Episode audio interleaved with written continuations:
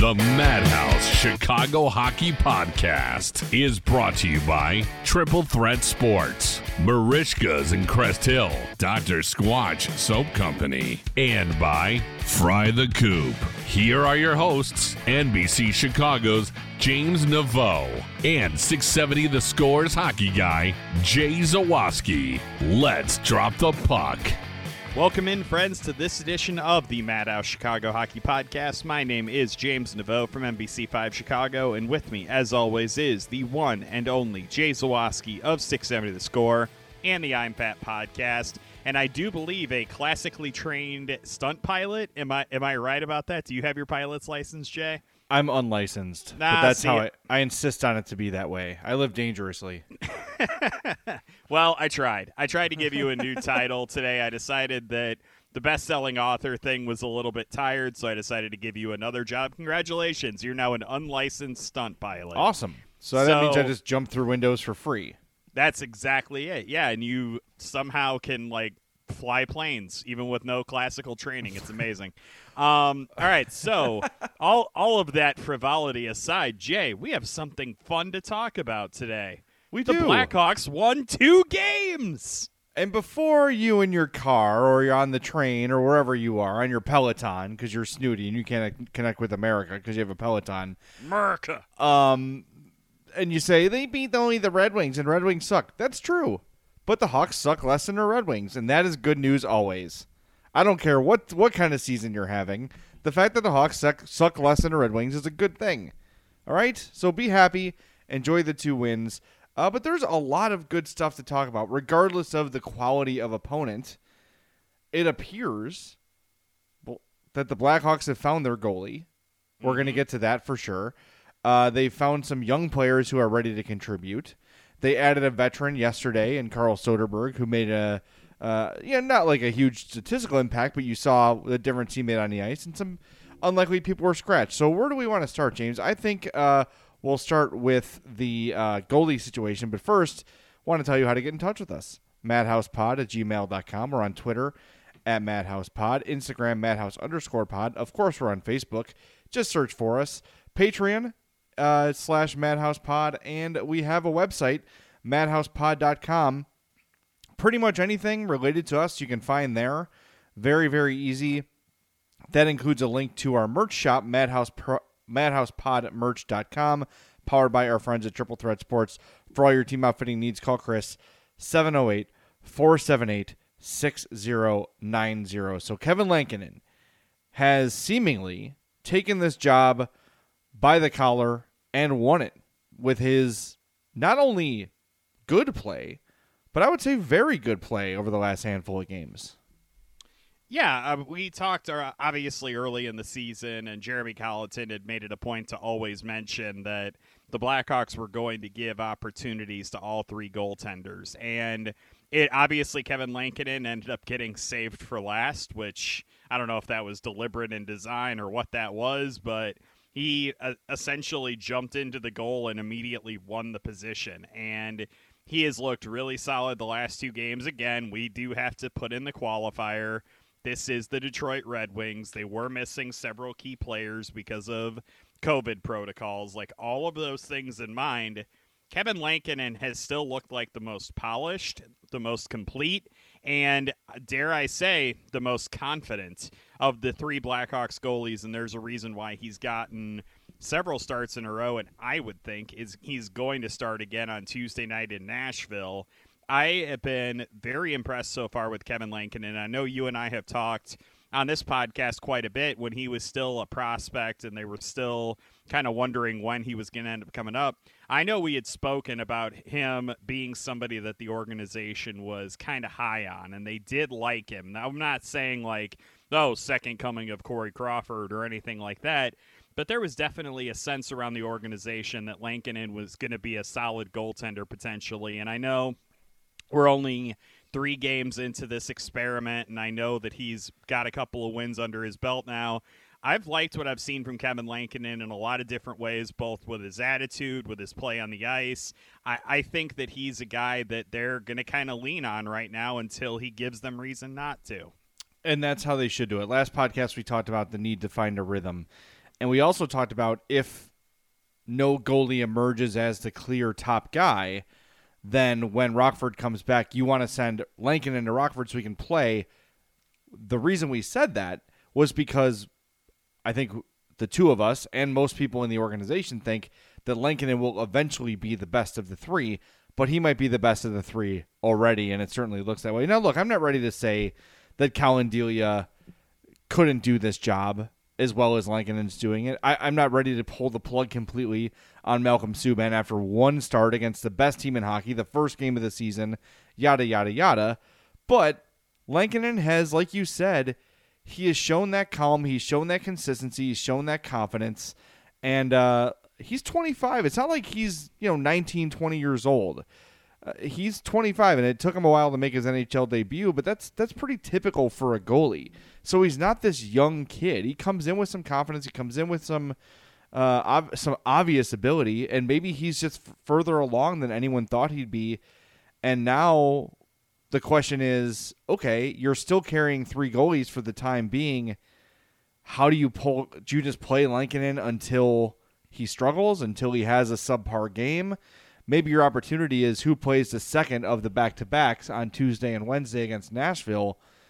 At some point, you got to give Subban another look here. And maybe mm-hmm. Subban's the guy who goes Tuesday or Wednesday, whichever day they want it to be. I'd be shocked if Lankinen does not start the game on Tuesday. That would be why would you not do that? Why would you not ride the hot hand while you have it? Yeah, and I, I actually had just uh, jotted down a note before we had started uh, talking about the goaltending situation that I do think that Subban is going to get the opportunity to play on Wednesday night. I think Subban should start on Wednesday night. I know that obviously a lot of people are going to want to see Collin Delia back in net since he did get the two opportunities early, and I thought at times looked pretty solid. I still agree with you that I think they really need to see what they have in Malcolm Subban. I mean, there is a reason that you brought him back as a restricted free agent. You wanted to see what you had in him, and I do think that Wednesday night against Nashville could be a good opportunity for him to get back in the net. And I think the one thing we need to remember here is that the Blackhawks right now, what I think they're trying to do, and this is me putting words into the thoughts of Jeremy Colliton, I suppose, is that I think that he's trying to get – this team to have some confidence, right? They took a lot of big body blows before the season when it came to injuries, and the expectations for this team were really low, which probably wasn't going to help the confidence either. I think, I know it, and again, this is just the Red Wings, blah, blah, blah. I guess at some point we can stop throwing that caveat out there, but I think the point is you've got a couple wins under your belt. You played well against Florida and didn't quite finish off that win that's three games in a row that the Blackhawks can have some really good feelings about. And it's really important to keep building on that momentum. So while I think that Kevin Lankinen ultimately is going to end up probably being the best out of the three this season, I still think it's very likely that we end up seeing a scenario where he falls off a little bit. He struggles, and then they sure. do get Delia and Subban back in there. So I think that it's key not to think that – he's just grabbed this job and he's going to just, you know, yank it down and never let anybody else have it. I, I definitely think that there are obviously going to be other things that happen in this whole situation. And I think that that, again, does start on Wednesday night where you run Subban back out there and go, look, man, you have an opportunity to grab a share of the playing time. Go out there and do it. Yeah, because I think of the three, and he's only had one chance, to be fair. But of the three, his start has been the least impressive. You saw a lot of things that were like, whoa. That like I've never seen a goalie lose his puck in his crease like Subban did in that first game against Tampa. That was that was to me was a little startling. Like he has no idea where the puck is. None. Yeah. And you, you know, usually goaltenders can just sort of based on the context of what their teammates are doing say, "Oh, I better lay down or I better hold still." You know what I mean? Like you can sort of see where your teammates are going trying to get the puck. And look, it's one play. I'm not going to base a whole guy's career off one play, but there's just been some troubling, some troubling moments from Subban uh, in in in his start, and, and I want to see him get more because look, he was a first round pick.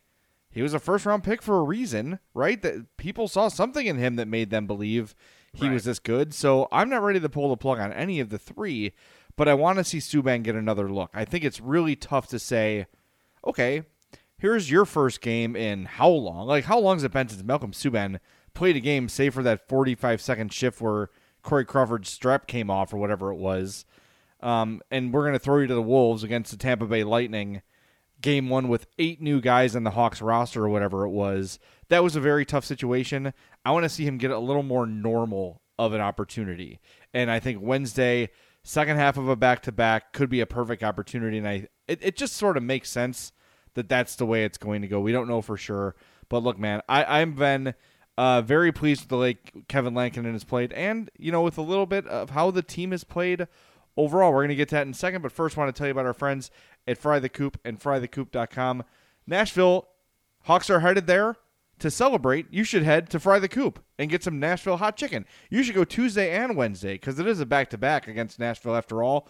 So go get some hot chicken. Oaklawn, Elmhurst, Westtown, Prospect Heights, coming soon to Tinley Park. Go to frythecoop.com peruse the menu, place your order online. When you do, you can drive up to Fry the Coop, walk right up to that takeout window. You don't have to go in the building at all. They'll hand you your bag. You're in and out, you're safe, you're good, and you are enjoying the best hot chicken you'll ever have in very, very short order. I recommend the tenders. Uh, my buddy Micah gets the donut chicken sandwich every time. I will tell you, the hot is hot. So if you're like, I like hot food, I'm going to get the hot. It's hot. That's a warning oh yeah, and there's two levels above hot. So be warned, I'm telling you, as a person who enjoys hot food, the hot can be too much for me at times. So proceed with caution. FryTheCoop.com. Come get your happiness at Fry the Coop. The other thing, James, that is sort of unexpectedly uh, satisfying this season has been the Blackhawks' very competent power play. And I heard Eddie Olczyk saying that they were at the point where they don't just think they're going to score, they know they're going to score on the power play. Here's a note from last night's post game. Chicago matched their second longest streak to begin a season with a power play goal in their sixth consecutive game. The last time the Blackhawks scored a power play game, power play goal in six straight games to open the season was during the 95-96 campaign. The longest streak to start a season is 11 games during the 90-91 season despite the firepower shortage on this team, the power play is getting it done. And this is something you and I have talked about a little bit over the last few years. Sometimes simplicity is going to create a successful power play, and it very much seems like that's kind of what we're seeing. You know, Andrew Shaw's out there, and he's been a big difference maker on the Hawks power play. And who would have thought that coming into this season? Yeah, and that's something I think we've talked about uh, quite a bit on the podcast. So I'm not going to belabor the point too much, but you saw it again on Sunday. Just the fact that so many of these guys are in the positions that work best for them and ultimately work best for the power play unit. You have Andrew Shaw and, and Pius Suter in the uh, spots in front of the net, right? Like that's their position. They're doing really good job at it. You have Kane and Kubalik who have that good kind of side of the ice quarterback role. They're not up at the top of the point, but they're the ones kind of facilitating the puck and taking the really good shots, the quick shots from those areas. You've got Alex DeBrincat who just has a rifle of a shot from that left face-off circle, and it's so important to have that on a power play, to have that threat, because the defense can't over rotate away from a guy like that because he'll score on you in an instant, and that's really important. And obviously, Dylan Strome has looked really good on the Blackhawks' top power play unit. The thing I did want to mention, and uh, if you follow me on social media, you saw yesterday that I posted. I was a little bit surprised that the Blackhawks had chosen uh, Wallmark to be the healthy scratch yesterday to get Carl Soderberg back in the lineup, and I thought that that was kind of an interesting decision. I had mentioned on the podcast previously that I was thinking that the Blackhawks could potentially replace him on the second power play unit with Philipp Kurashev because I could see a similar uh, deployment and usage for those guys. And then what happened yesterday? Philipp Kurashev scored a goal. I'm just saying. Look at you. I I thought that that was something that they could potentially do. We've obviously both been really impressed with what we've seen from Philipp Kurashev, and he showed it again yesterday. Like I just I look at this team and I look at the way yes, they have some depth issues that they have to, you know, deal with in their forward group at even strength. But when it comes to the power play, the way that they have put together both sets of power play attack units has been absolutely remarkable this season. And kudos to them for figuring it out, and kudos to the players really embracing the roles that they've been put in because I've been really impressed all around with all 10 guys and now 11 guys that they've used in those positions. Well, and before we knew that Toews and Doc were going to be out for a long time, the whole year for Doc, Toews, we still don't know. Um, one of the things we sort of said was like, who's going to be the unexpected guy to emerge, right? Because if we're talking about a new window of Blackhawks hockey opening, not only are you going to need Mitchell and Doc and Boqvist to become what you think they're going to become, you're probably going to need another guy or two to jump in and become uh, a, an impact player.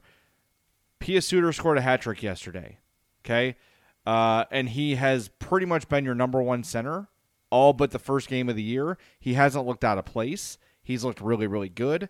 Kurashev, you just I don't need to recap what you're saying. He he's looked really, really good, really, really confident as well. And you know, and Boqvist has looked better the last couple games. I got to be honest. So, and Mitchell really hasn't missed a beat. Mm-hmm. So if all those things considered, you know, you can start to see maybe a quicker light at the end of the tunnel than we imagined. Now, look, all these guys, Kurashev, Suter, they'll have they'll have steps back. Like we say all the time, growth isn't linear, development isn't linear, and there's going to be moments where you know Kurashev will go four or five games where you don't really notice him, as most young players do. But the fact that you've got some sort of unexpected some some scoring coming from unexpected places to me is really really encouraging. And when I think about this, and when I watch this team, and I imagine them with Kirby Dach and Jonathan Toews on the roster, I kind of raised my eyebrows like, wait a minute. They might not be quite, quite as horrible as we thought. You know what I mean? Right. Like if you added those two, and I know maybe we're overreacting to two good two wins over the Red Wings, but there were signs against Florida that maybe they weren't quite as bad as the record was indicating. Add those two guys to the mix, and I, I think you're talking about a team that can at least compete for a playoff spot. I know that's not the ultimate goal, and I know it's not going to happen this year, but you know things don't look quite as bad. Maybe they're a little better than we thought. I do have to uh, caution Blackhawks fans a little bit because just remember, Pius Suter is only under contract for one season. So the Blackhawks may end up having to give him not a huge raise because he's not arbitration eligible next year, but they will obviously have to give him a little bit of a bump in pay. So you're eventually going to start running into potentially some issue with him. And then obviously after next season, Kirby Dach will be a free. Uh, able to get off of his ELC and get a potentially more lucrative deal. So these young guys, obviously, we want them to be successful, but we also have to kind of keep in mind that as contracts come off the books, we're going to have to add money in for them. So that's something just to kind of keep in the back of your head as you kind of see some of the successes of these guys. But I think that well, here before we, just before we get into all I want to stand. I want to stand that real quick though, because Sure. just so if Suter is the next Kubalik, which is maybe a stretch, but just saying. Kubalik made 3.7 million on his contract. It's the same and it, situation. it is up for free agency after next season. after next season. So, but you do have off the books next year. Janmark is unrestricted. Soderberg is unrestricted. That's 3.25 total off the books. Yeah. Ka- Kampf and Wallmark are restricted, arbitration eligible. Suter, Hagel are restricted free agents. Uh, Zadorov is also an arbitration eligible restricted free agent. That'd be 3.2 million coming off the books. So, uh, just some things to keep an eye. You also lose the oh, and uh, Zack Smith. and the sorry. Zack Smith thing at 3.25 comes off the books as well. So there will be some cap space available after next season, but you're right, you still got to fill out a roster. Yeah, and I and not to, and this isn't to like obviously be a wet blanket or anything No, like that. it's just all. it's something It's to reality. it's something to keep in mind, especially for a guy like Suter when you look at what happened with Dominik Kubalik going into this season. And I think that that gives us a great excuse to talk about Pius Suter because, well, he did some history making stuff yesterday. He had a hat trick against the Red Wings, became just the second Blackhawks player to have a hat trick within their first career six career games, and became the first Blackhawk in, I believe, 90 years, close to that, to have his first three career goals all come in a hat trick. So I guess this is the time of the show where we just get to wax poetic and be as effusive as possible about Pius Suter. We said before the season we were optimistic on what we were going to see from him, and I know I made some pretty big proclamations about the guy that he would usurp Dylan Strome as the top center among this group of Blackhawks forwards. That and didn't uh, take long. he lo- he looks pretty damn good yesterday. I'm just gonna say it. He's looked good. Oh, there's no doubt. It, he he definitely looks the part. Like there's no when I watch him, I'm like uh, he doesn't look raw at all. And I would even say that Kubalik even coming in last year looked a little raw. Right? Like it took him a while to get going, and part of that, yes, was definitely opportunity. But when I see Suter come in here and from day one sort of take that job by the reins, that's impressive to me. And the fact that he's in front of the net, we talked about this a lot, but I just really I think he just looks the part. He looks ready to go. He looks like he's ready to contribute. Um, aside from faceoffs, he's been really, really solid. Four points in six games, and the goals he's scoring come in different varieties. Right? There's there's more finesse ones. There's more right in front of the net. The one that Janmark set up, where he where Janmark just threw it in front, and Suter was able to to put a full shot on goal in that tight Yep. that was impressive, and I've really liked what I've seen from his game so far. And you know, like I said, if they find another kind of diamond in the rough European import guy to come in here and be a, a consistent top six forward, especially a guy who's just starting his career, they're putting at center. That that's a really strong sign that they trust him to be not only a center, but a top six center. You're and probably technically on paper, your number one center. Right. Well, that's what I'm saying. Like they trusted him. Yesterday was his sixth career game. In the last couple of games, he's been centering two guys named Alex DeBrincat and Patrick Kane. Like that is It helps. If that's not a vote of confidence, I don't know what is. And I will also point out to your face-off point, which I kind of found interesting.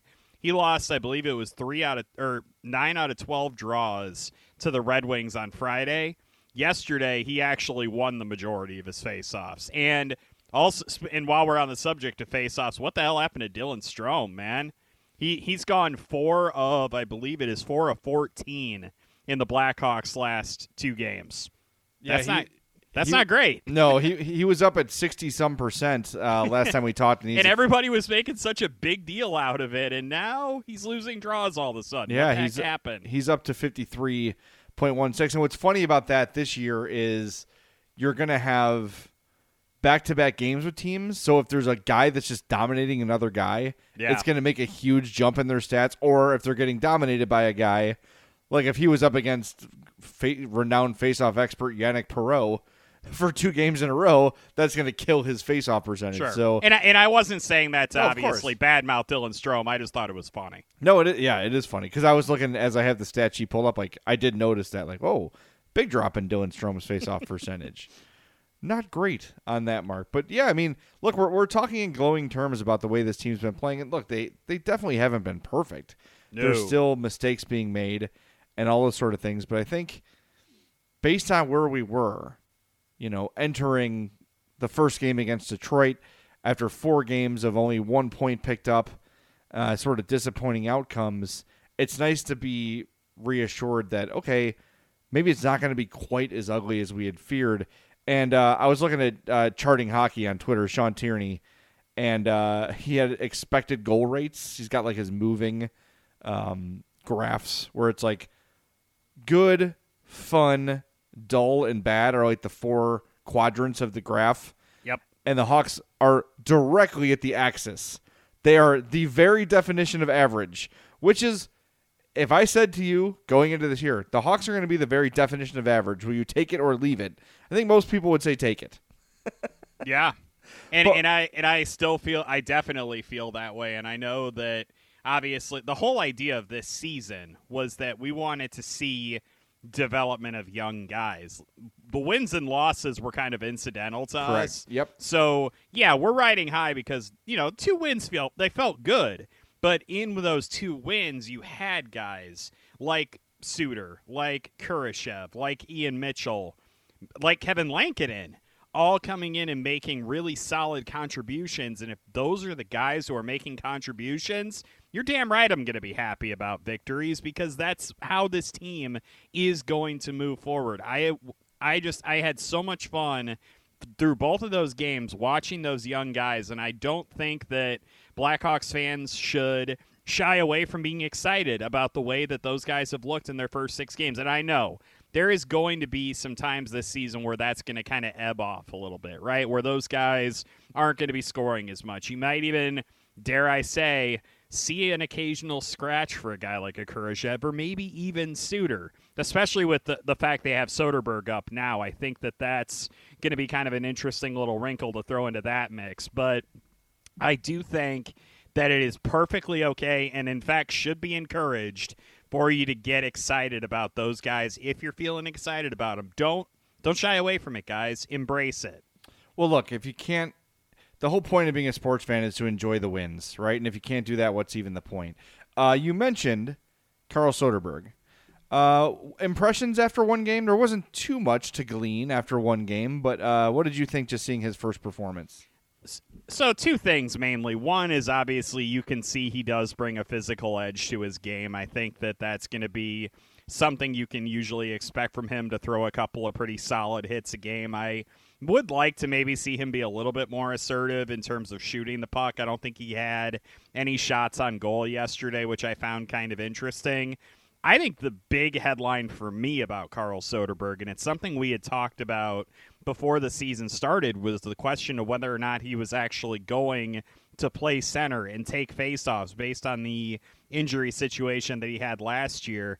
And he w- he was right in there playing center in this game, and I thought that that was a really good sign. And I thought that it's it's really good to have a guy like that who can slot into that center position because it gives you more lineup flexibility. If you want to shuttle out a guy like a David Kampf for a game or a Ryan Carpenter, you can easily do that because you have Soderberg in that mix now.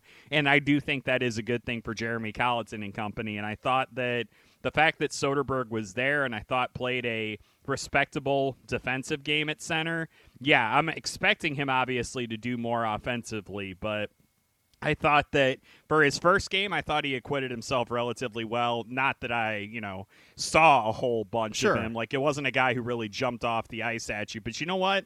That's fine. Play 14 solid minutes of defensive hockey, and I'm going to be totally fine with that. Yeah, 1348 of ice time, uh, including 336 in the power play, 44% at the faceoff dots, but he won four and, and lost five. So if you flip so it, it's he, it yeah. was shorthanded time, not power play. Time. I'm correct, shorthanded time. Thank you.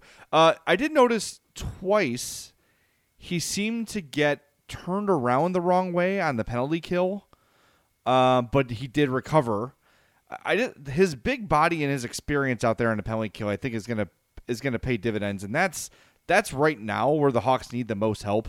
Mm-hmm. On the their, their penalty kill is really really struggling, and you know for all the good the power play has done, it's sort of been undone by the penalty kill, and they're gonna. Let's need... wildly speculate. Why has it been bad? I don't know. I mean, it's kind of different all the time, right? There's been opportunities to clear the puck where they haven't. Uh-huh. There's been there's been some traffic in front that's been uncontested. Uh-huh. You know, slots not cleared out, and I think you know we've seen that happen a couple times with Duncan Keith. Um, but we know that when Duncan is not feeling confident in his teammates, sometimes he'll sometimes he'll try to do everything. I do have to put that a little bit on Connor Murphy as well. I've noticed that he has had a couple of instances where, like you said, he is not uh, contested uh, shooters in front of the net, and I definitely think that's an area where the Blackhawks need to be a little bit more physical. And I'm sure, I'm sure that's an area that they would love it if Nikita Zadorov could do something to clear out some of that traffic, and they just haven't really been able to do that as a team. It has seemed like, and Zadorov did have two minutes and 50 seconds yesterday of shorthanded time, and I I know that they'd love to get him more that's definitely something worth keeping an eye on because I think that's if you're going to give up those rebound opportunities in front, it doesn't matter how good Lankinen or whoever's in net is playing. It's going to be really difficult to keep the puck out of the net. I'm glad you mentioned Zadorov because I wanted to get to him. Uh, plus three in the win over Detroit on Sunday. Uh, 1916 of ice time. You mentioned 250 shorthanded. What I like about him is, and I've said this about him all along, is he doesn't really uh, care who he's hitting as long as he's hitting someone. Anytime there's some sort of scrum or confrontation, Zadorov is right there to stand in front of whichever Blackhawk uh, is being confronted, and almost always you see the guy in the other team like hands up. Okay, I'm good. Just gonna, I'm gonna go over here now and skate away. I like what I've seen from Zadorov. The consistency, though, every time I'm ready to be like, that was a really nice play, there's some sort of turnover or some sort of weird pinch or some sort of bad read. I guess the way you do this is you look at this season as a one year, uh, you know, uh, evaluation program that the Hawks have for him. Because if he can somehow work himself into more consistency, look, he's never going to be Nick Lidstrom. It's not going to happen. He's just not not that kind of player. But if you can count on him to be your number four, that's that's not bad. That you'll take that as your number four defenseman, a physical guy who can block shots and usually makes the right play with a little bit of ability to move the puck now and again. He exudes confidence. Uh, you know, you could tell he believes in himself, maybe more than he should.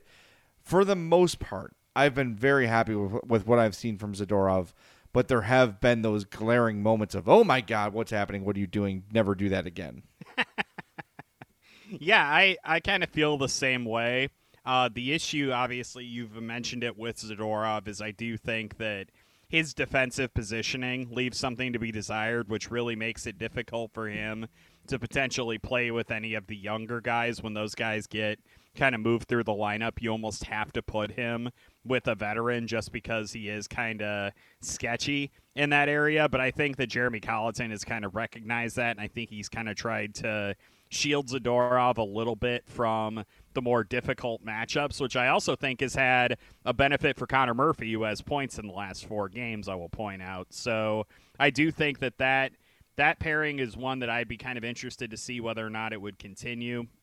I think that his physicality, as you mentioned, is something that is big. It's really beneficial for the Blackhawks because that's not something that they really have a lot of in their DNA. And you could tell yesterday as the game started to kind of get chippy in the third period that Zadorov was just kind of looking for a face to punch. Like he, I feel like he really he wanted to fight yesterday. That is something that I I feel very comfortable saying is that he wanted to get into some fisticuffs. And like you said, that's not really something the Blackhawks are actively looking for. But in a game like that, you do want to see a guy stick up for his teammates. And Zadorov definitely did that. And I think he. His development, and I know that's a weird term to use for a guy like him who's kind of on the one year tryout type contract almost with the Blackhawks.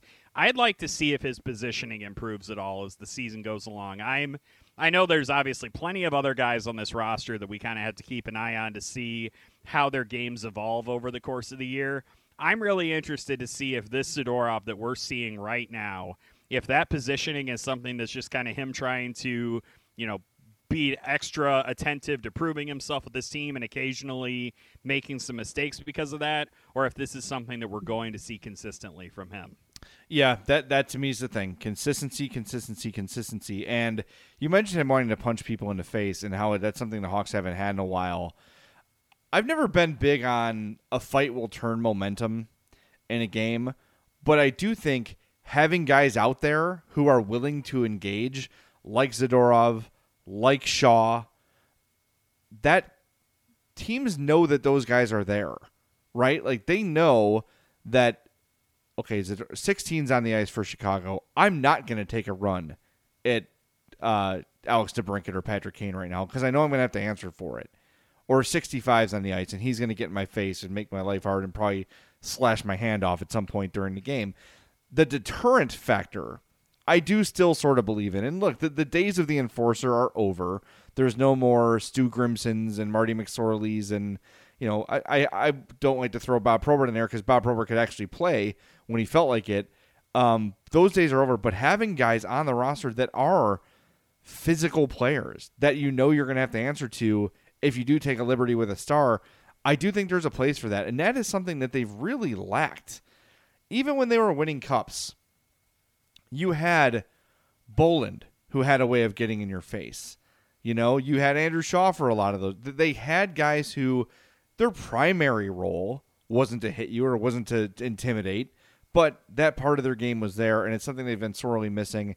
And I think with the addition of Zadorov and the resurgence of Andrew Shaw, that's that's sort of been addressed a little bit, and I, and I think that's that's a good thing. I think you see some players on the Hawks, and look, it's a small sample size for sure, but maybe guys with a little more confidence, a little a little less fear out there on the ice, knowing that they've got two guys that have their back.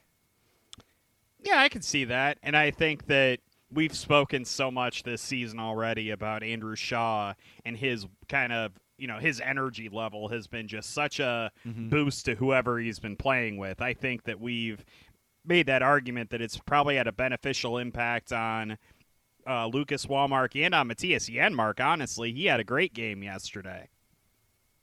Oh yeah, that was his best game as a Hawk by far.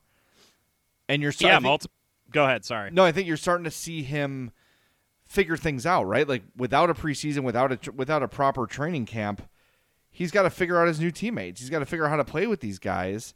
Right. And you got to get comfortable in the system. And I think that's another part of why they look better is guys are starting to get the feel for how Jeremy Colliton wants to do things. And I don't want to say less resistance, but look, most of the guys on the roster now are not guys from the Cup era. You've right. got Keith, you've got Shaw, you've got Kane, and that's it and we knew that Kane was one of the first guys to like kind of be okay with Jeremy Colliton, like kind of liked him right away because we know Kane is an analytics guy. He's very into that part of the game, so he was very quick to embrace Jeremy Colliton. So I think that now you're sort of starting to see what Colliton's system is going to look like, and, and when you've got everyone sort of understanding it and uh, and bought into it. So and you said it last podcast about Duncan Keith and how impressed you've been with his buy-in, uh, not just on the ice, but also in sort of like a mentor role for these young defensemen. There's definitely a change in Keith. Yeah. And I would like maybe, you know, people to maybe ask him about it a little bit. I know Laz did a thing early in the season because he was working with uh, Michael Krutil after uh, practice and he talked to Keith there. But now that the season's going a little bit, that's a story I'd like to keep my eye on a little bit. Yeah. Is Keith in that sort of mentor slash uh, teacher kind of a role because I think he's he's doing pretty well in that right now. I okay, so I think we we're in a good position right now. I think in this edition of the podcast where we could probably take a quick break. You can tell our wonderful listeners, you know what? Let's tell them about Doctor Squatch. I think that that's something we should definitely do. But I I think after the break, what I would love to do. We've talked so much about the young guys on this team, the Kurashevs, the Suters. I do want to drill in just a little bit more on the way that Patrick Kane and Duncan Keith not only have been playing, but also approaching this season. And I think that that would be a great conversation to have after we tell people about the wonderful products that Dr. Squatch has. Jay, you got any personal testimonials today? Do you smell particularly good because of the uh, items that you obtained from the Squatch? This is a true story. Uh, yesterday, got out of the shower uh, went upstairs and I gave my wife a big hug just because, you know, you do that to your wife every now and again. She's like, You smell amazing. I go, Well, Ooh. that's either the Dr. Squatch, uh, it's the it's either the Dr. Squatch chalky milk bar that I used to shower with, or it's the Dr. Squatch Bay Rum deodorant. And she's like, I think based on what I'm smelling, it's the deodorant because I had just put it on. so I'm like, yes, this it. So I waved the deodorant under her nose. Yep, that's it. That's the smell she very much enjoyed that, which was great for me.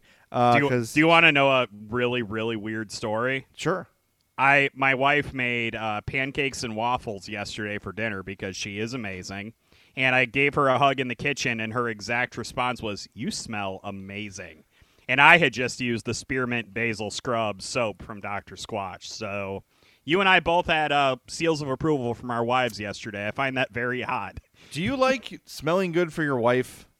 or your significant other, podcast listener, sure you do. It's very rare that my wife's like, "Damn, you smell good." I'm like, "What?" Usually, are just like, rrr, rrr. just kind of gr- growls and grumbles at me, right?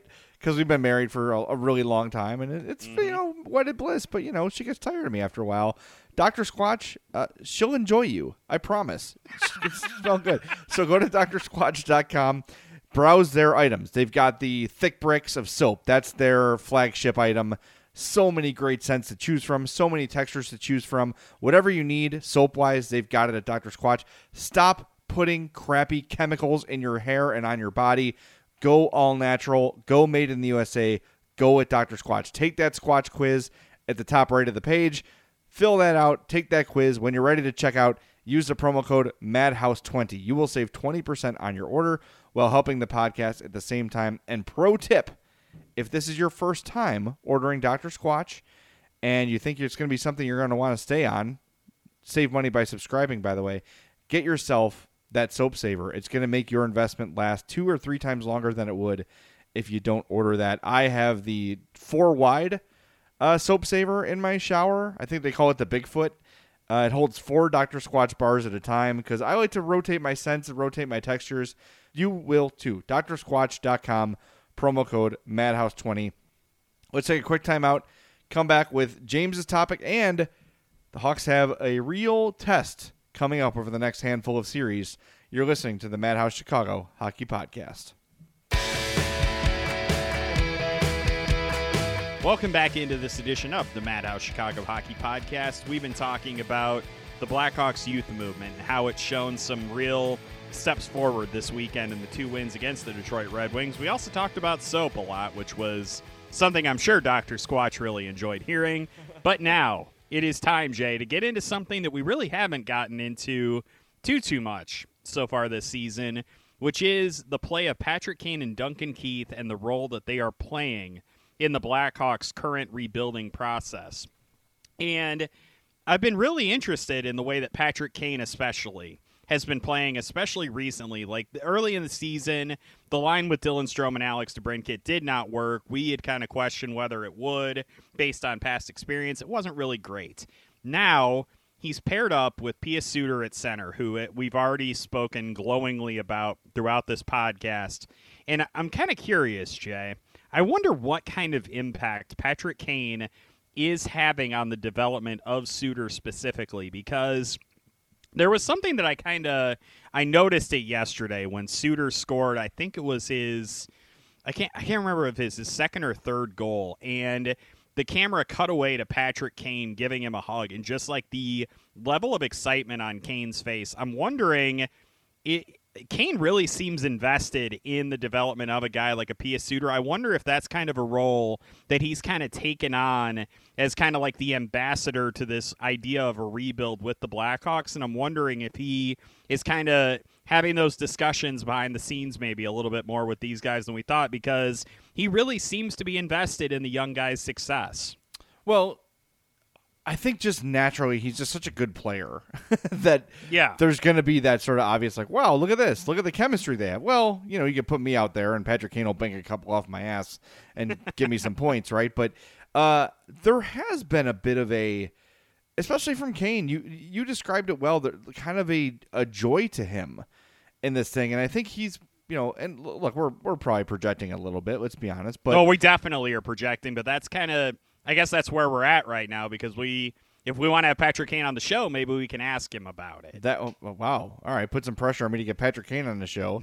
Sure, let me try that.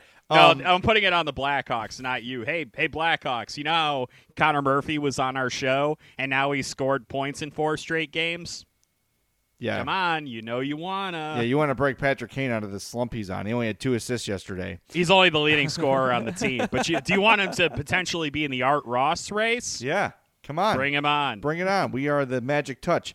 Um, but I think there is a bit of him embracing this veteran role too, where he's a young guy coming into the league when he started and had a couple veterans to sort of lean on himself. His head coach, Denis Savard, was one of them. To have that star player to lean on and go to for feedback is, is I mean, you couldn't you couldn't ask for anything more for a young player. And now that you've got one at forward and one at defense with Kane and seemingly Duncan Keith, that that's really great. The other thing I want to say about that line is, you know, when the season ended, there were a lot of questions about Alex DeBrincat. The the goal production was way down.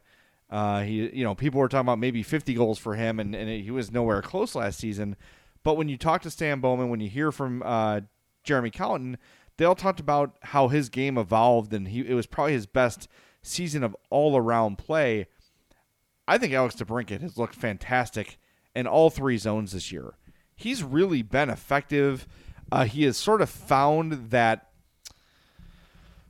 I guess, for lack of a better word, it would be pace. Like the pace you have to play with all the time in all zones, as opposed to just playing with reckless abandon in the offensive zone, and then maybe maybe falling back a little bit defensively.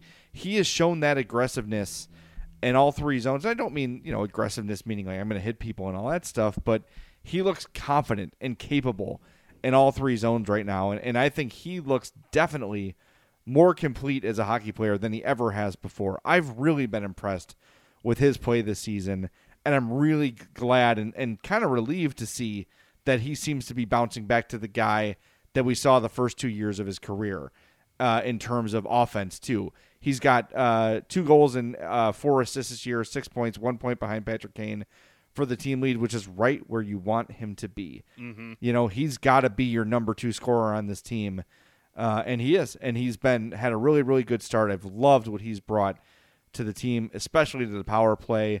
DeBrincat is figuring things out, and it's funny he's been around so long, right? Like he's been part of the Hawks forever. We forget he's only 23 years old. Yeah, there's a lot of development to come for Alex DeBrincat. So really excited from what I've seen from him this season so far. A point per game pace, damn it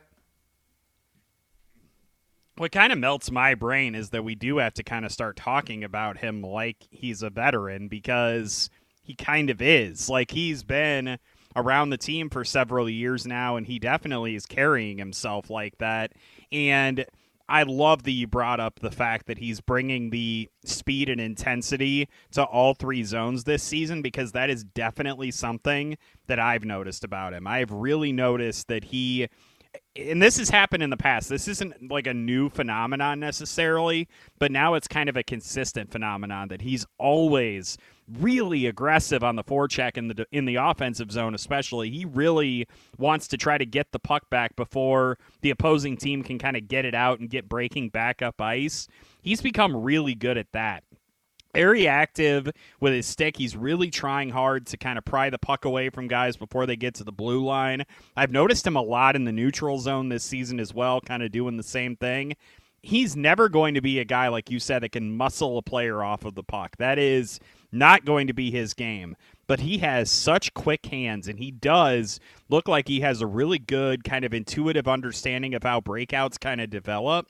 And I've really noticed that DeBrincat has been able to short circuit quite a few of those this season, and I've been really impressed with his buy-in at that end of the ice. And I know that we had kind of kicked off this conversation talking about Kane and Keith, but I I feel comfortable putting DeBrincat into that kind of veteran category and a guy who's kind of you know trying to set an example for everybody else, and I think he's doing a really good job of it so far. Definitely, and you know he lives with Adam Boqvist. That's that's that's something too. You know he's got sort of a a it's funny 23 year old but he's got sort of a mentor role for a 20 year old yeah. on the team. And looking at his numbers the big drop off in goals came last season when his shooting percentage went down to 8.7% uh, his career average including that 8.7 and the season is 14.2 his rookie year was 15.5% his second year 18.6% like i said 8.7 last year. This year still low for his career 11.8 so there have been some opportunities, and there's been a few where DeBrincat was right there to score, or you know the goalie made a great save on him, or he just sort of missed his spot, or whatever. As well as he's been playing, there's room for growth too, and the numbers could probably be a little better than they already are. So, um, very, very encouraged from what I've seen from DeBrincat this year. We can talk about Duncan Keith also, I think, in this kind of discussion of veterans and kind of buy in and all that. And I know that you know, there's been some question in the past about whether or not Duncan Keith really wanted to buy into kind of what Jeremy Colliton was selling. And I think that this season, I'm not going to say that we've kind of moved past that narrative, but I've definitely. I've noticed Keith a lot more this season, just taking kind of that, you know, the you know, team first attitude. Keith has really been doing a great job of doing all the little things right again, like he always has, and he's always been seeming to kind of go over to guy like we saw There was one moment yesterday where he went over to the crease on a penalty kill and was talking to Kevin Lankinen and kind of pointing out a couple of things to him. And I know he's been doing that with guys like Adam Boqvist as well. And I'm just I've been very impressed that Keith is like has taken on seemingly that kind of elder statesman role on the team and to do it while still playing at honestly a pretty darn high level for a guy that's Sid's age and has so many miles on the tires, so to speak. I've been really, i am glad that Keith has really bought into this because that really has the potential to make a huge difference when you have the young blue liners that the Blackhawks have. If you have Duncan Keith in that room taking charge and really serving that kind of leadership role, I think that's only good for the team. And I've been impressed that Keith has done that so far. Here's a here's something I pointed to in the offseason. And that's why the buy-in from Keith is such a big deal. If you're Adam Boqvist, right, and you're at a drill at practice or you're in a meeting or whatever, and Jeremy Colliton says, This is what I want you to do in this situation. And Duncan Keith has a reaction of an eye roll or like he, you know, drops his pen or shows some sort of frustration. That sort of poisons the well, right? Mm-hmm. And if you're Adam Boqvist and you're saying, I want to be a top defenseman in the National Hockey League. Do I trust Duncan Keith more or Jeremy Colliton more right now? And the answer to that is obvious. Everyone on earth would say Duncan Keith, right? Yeah. So the fact that it seems that Keith has really bought in and has really sort of turned the corner on being that mentor kind of a guy. I love that you pointed out that the talk he had with Lankinen. NBC did a great job of isolating that camera on those two in that moment. Um, with him on board, it just it helps everything.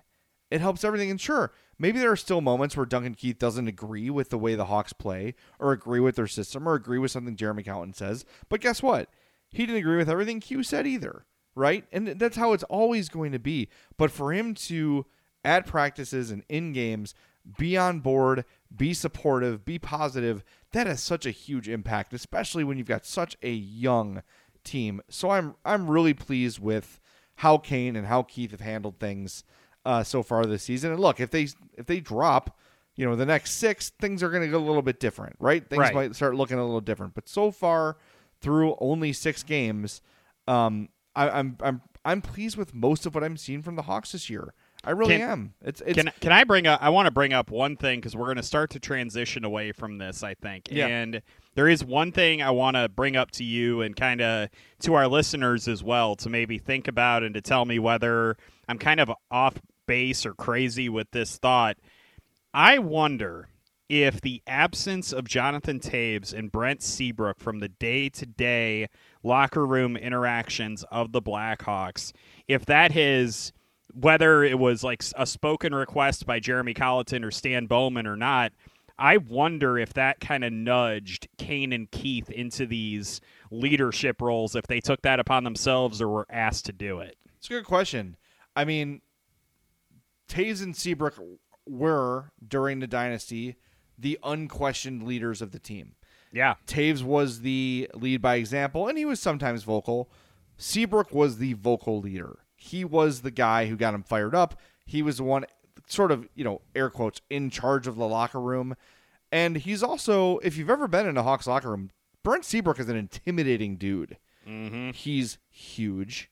He has a presence about him. He's got a confidence and an air about him that could be intimidating for a young player. I'm not saying the Hawks are better off for not having those guys around, but I do think there's something to Keith and Kane who have always sort of been I don't want to say peripheral leaders, but they were always maybe three and four on the leadership thing. Now they're number one and number two, and they've both taken to it. And yeah, taking that opportunity and running with it. And look, I'll bet a lot of this stuff is subconscious. Like we're we're sitting here analyzing, you know, facial gestures and all those sort of things. I think what's what's most likely true is these things are just sort of happening naturally. Like if right. you were to ask the players, like, are you actively teaching Duncan Keith? To be like, well, may I guess. Like I don't know. I'm not really actively saying like today I'm going to help Kevin Lankinen. But he's right. just he's just sort of found that where the Hawks are now, he understands that that's kind of part of his job. there that he understands that if there is a leadership vacuum, who does that ultimately fall to? And I and I like the way that you phrased it, where maybe this is something that they've done in the past, and now maybe it's something that you know is just a little bit more out in the open, I guess. But it's at least worth some. It's at least worth thinking about to me. Like, because I, I honestly, I wonder if maybe a guy like a Stan Bowman or a Jeremy Colliton kind of put something in their ear during training camp and just kind of said, you know, can you make sure that you're, you know, looking out for this guy or whatever, or if it was just something that's kind of subconscious and they just kind of opted to do it. I tend to lean more towards Kane and Keith are doing it because it needs to be done, but it would be interesting if that conversation had taken place. Maybe, and I think there's also a part of this that is acceptance, where maybe Duncan Keith is like, well, maybe Colliton's going to get fired, or maybe you know what I mean. But now you see Bowman promoted, Colliton extended. They're both sort of saying like, well, this is what it's going to be, so I might as well make the best of it. I think mm-hmm. it's probably a little bit of all of this, quite honestly. And uh, you know, I I said a moment ago that I'm pretty pleased with most of what I've seen this season. And I think that's true. I think they've been playing to their expectations, maybe a little better than their expectations. And like we've said all year, wins and losses aren't the most important thing this year. Uh, truthfully, competitive losses are probably the best possible outcome for the Hawks because it helps them get a better draft pick and probably uh, gets them to contention faster. But I like what I've seen for most of the Blackhawks this season. Um, the mistakes we've seen for the most part have been um, just mistakes by young players or mistakes by inexperienced, inexperienced goalies. Uh, overall, I've been pretty pleased with what I've seen. You know, it'd be a really smart idea, Jay, if you're really kind of buying into what the Blackhawks are selling and you've really liked Philipp Kurashev or Pius Suter, you can go buy a jersey. And where can you do that? Well, Triple Threat Sports, we already talked about them, you jerk. We, we talked about we talked you talked about Fry the Coop first of all. I talked about Triple Threat Sports when I talked about MadhousePodMerch.com, our merchandise uh-huh. shop. See, yeah, this I need to pay attention. Keep up. But you know where you can wear your Kurashev jersey and get a big garlic butter stain on it? Are you encouraging that? Whatever you're into, man. Merichka's in Crest Hill. That's your place. You want That'll big... definitely make your jersey smell good. oh, it'll smell fan. You might eat the jersey. You just might. I can't promise you won't.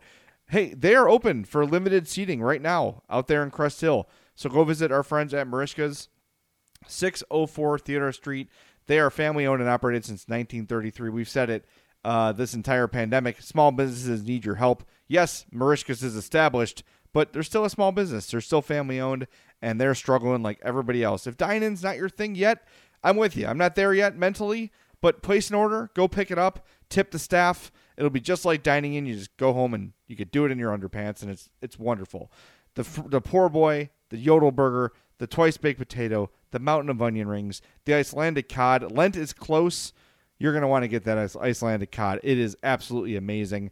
But everything at Merichka's is fantastic. Go online to Merichka's.com. Check out their menu, see what they have to offer. Most people listening have probably been to Merichka's by now more than once because you go once, you're going to go back again and again. But if you haven't, try that poor boy first. That is what put them on the map, and it is fantastic. Again, 604 Theodore Street, Merichkas.com or Facebook.com slash Merichkas. All right, James, as positive as we're feeling right now, there's a chance that in two weeks we might not be feeling as great because the Hawks have two against Nashville, Ugh. two against Columbus, who are Ugh. about to add Patrick Laine, two against Carolina, Ugh.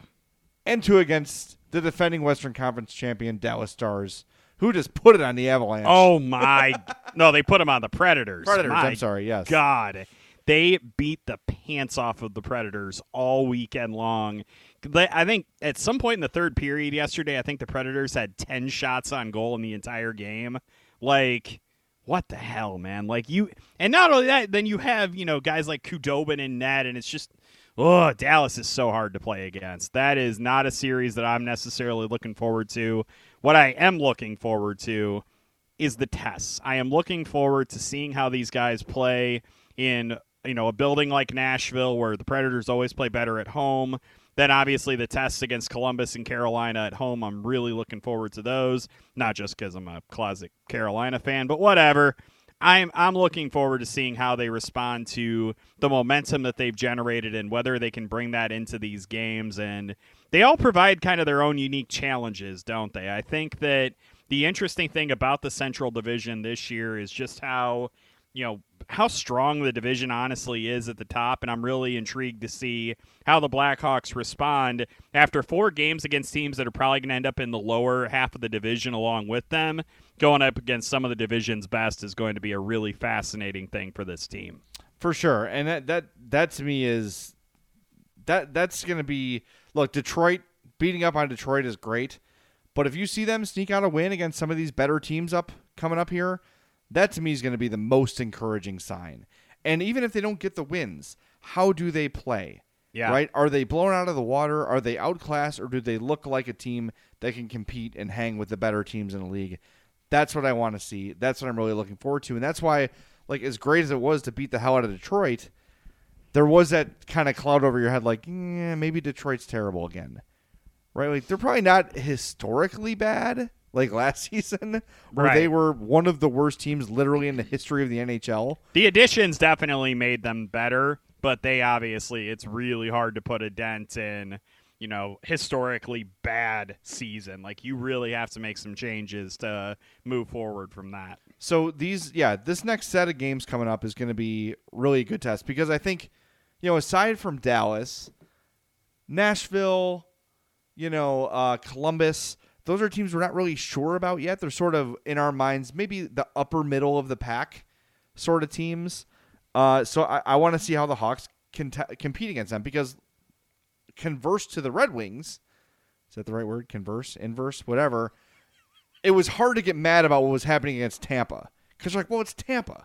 Right. I got mad champ. about Florida. The third game against Florida Yeah, that this tough. season. That was bad. that that was probably the lone time this season that I've just gotten super irritated and just been like, all right, this team is not Tampa. What the hell are you doing? Well, I think part of the irritation was everyone thought like, okay, well, it's not Tampa anymore, so they should they should be able to beat Florida. Then they didn't, so that was frustrating. So well, then they weren't even close in that first. no, game. Like, they that- were not. The the second game, and then that literally that point was proven. The second game against Florida, they looked infinitely better, and that was kind of like the turnaround, right? And it was like, see, we weren't crazy.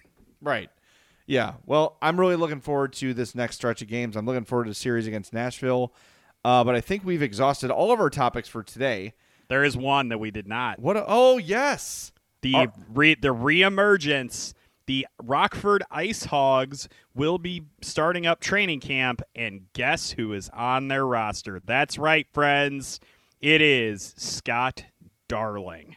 I've never heard of Scott Darling. Can you please call him by his proper name, Lemont native Scott Darling? Up, my apologies. Chicago area native, as I'm sure they say on the national broadcast. But Scott Darling was brought in on a tryout contract by the Ice Hogs. Definitely sounds like something they're trying to add a little bit of veteran help to that mix. I would assume he's probably going to kind of play that mentorship role on that team. Not sure if he's in the Blackhawks' plans necessarily, but No. still very nice to see him back in the organization. And I know the Ice Hogs are going to be fired up to get him in there and to get him into the net. And that's that's coming up. Their season's starting at the beginning of February, so we're going to start to see guys like Evan Barratt, who is on the roster as well. Cody Franson is apparently Oh, no. on the Ice Hogs roster, which still boggles my mind. But those guys will be getting ready to go and. Definitely going to be keeping an eye on the Ice Hogs this season. Going to be really interesting to see how that all plays out, you know, in this uh, kind of COVID era. It's nice to see them back. Scott Darling is a great dude. I'm really happy he's back playing hockey uh, close to home. Uh, that said, I do not want him near the Blackhawks this year. Because that means that something like injuries or whatever would have probably played a role in that. yeah, and I also want someone young playing, someone with an NHL future playing. He's younger than you. Everyone's younger than me. That's true, and he's. all, I think he's younger than me too. Yeah. So We're old. That's that's That's the, the thing. That's the takeaway. We're old. Yeah, most people are younger than us in the NHL. Well, that that is a reality I faced long ago. James, you are right at the point in your life where you probably realize, like, wow, I'm like Mark Messier's age when he retired. Yo, yeah, now I'm thinking to myself that draft picks in frickin' 2021 this year are literally going to be half my age, and I'm gonna have to cry. Oh boy. What? So what year will they be born in? Like t- oh two? This this will be two thousand. This year will be two thousand three. Oh dear lord. I was well out of college at that point. Duncan Keith was already drafted by that point. Oh my god. Oh. All right, I'm ending the podcast. Thanks yeah, for ruining my day. we're gonna end the podcast to go drink bleach now. Yeah, thank you. Do not inject it though; it doesn't work. Thanks everybody for listening to this edition of the Madhouse Chicago Hockey Podcast. Hawks play Tuesday and Wednesday, so probably maybe a post game Wednesday. James, can you do that? Can you make that work? I think I think we can swing that. All right, so look for a post game Wednesday night. Uh, in the meantime, make sure you're checking out the NWHL season. It's underway. I watched a lot of it this weekend. Twitch.tv slash NWHL. They are fast and furiously getting through their season here. So make sure you check Have it out. Have you picked a favorite team yet? By the way. um, I think I like the Riveters. All right. I I'm tending towards the uh, Whitecaps. Yeah, I've, I've really taken a um a liking to uh, Madison Packer. She's become my, my favorite NWHL player, and she's on the Riveters. So there you go. There's There my you go. All right. Yeah. Th- so we'll we'll uh, we'll yell at each other when the Met- when Metropolitan plays Minnesota. That'll be great. Sounds good. Thanks for listening, everybody. We appreciate it. We'll talk to you next time on the Madhouse Chicago Hockey Podcast. The Madhouse Chicago Hockey Podcast was brought to you by Triple Threat Sports, Merichkas in Crest Hill, Dr. Squatch, and by Fry the Coop.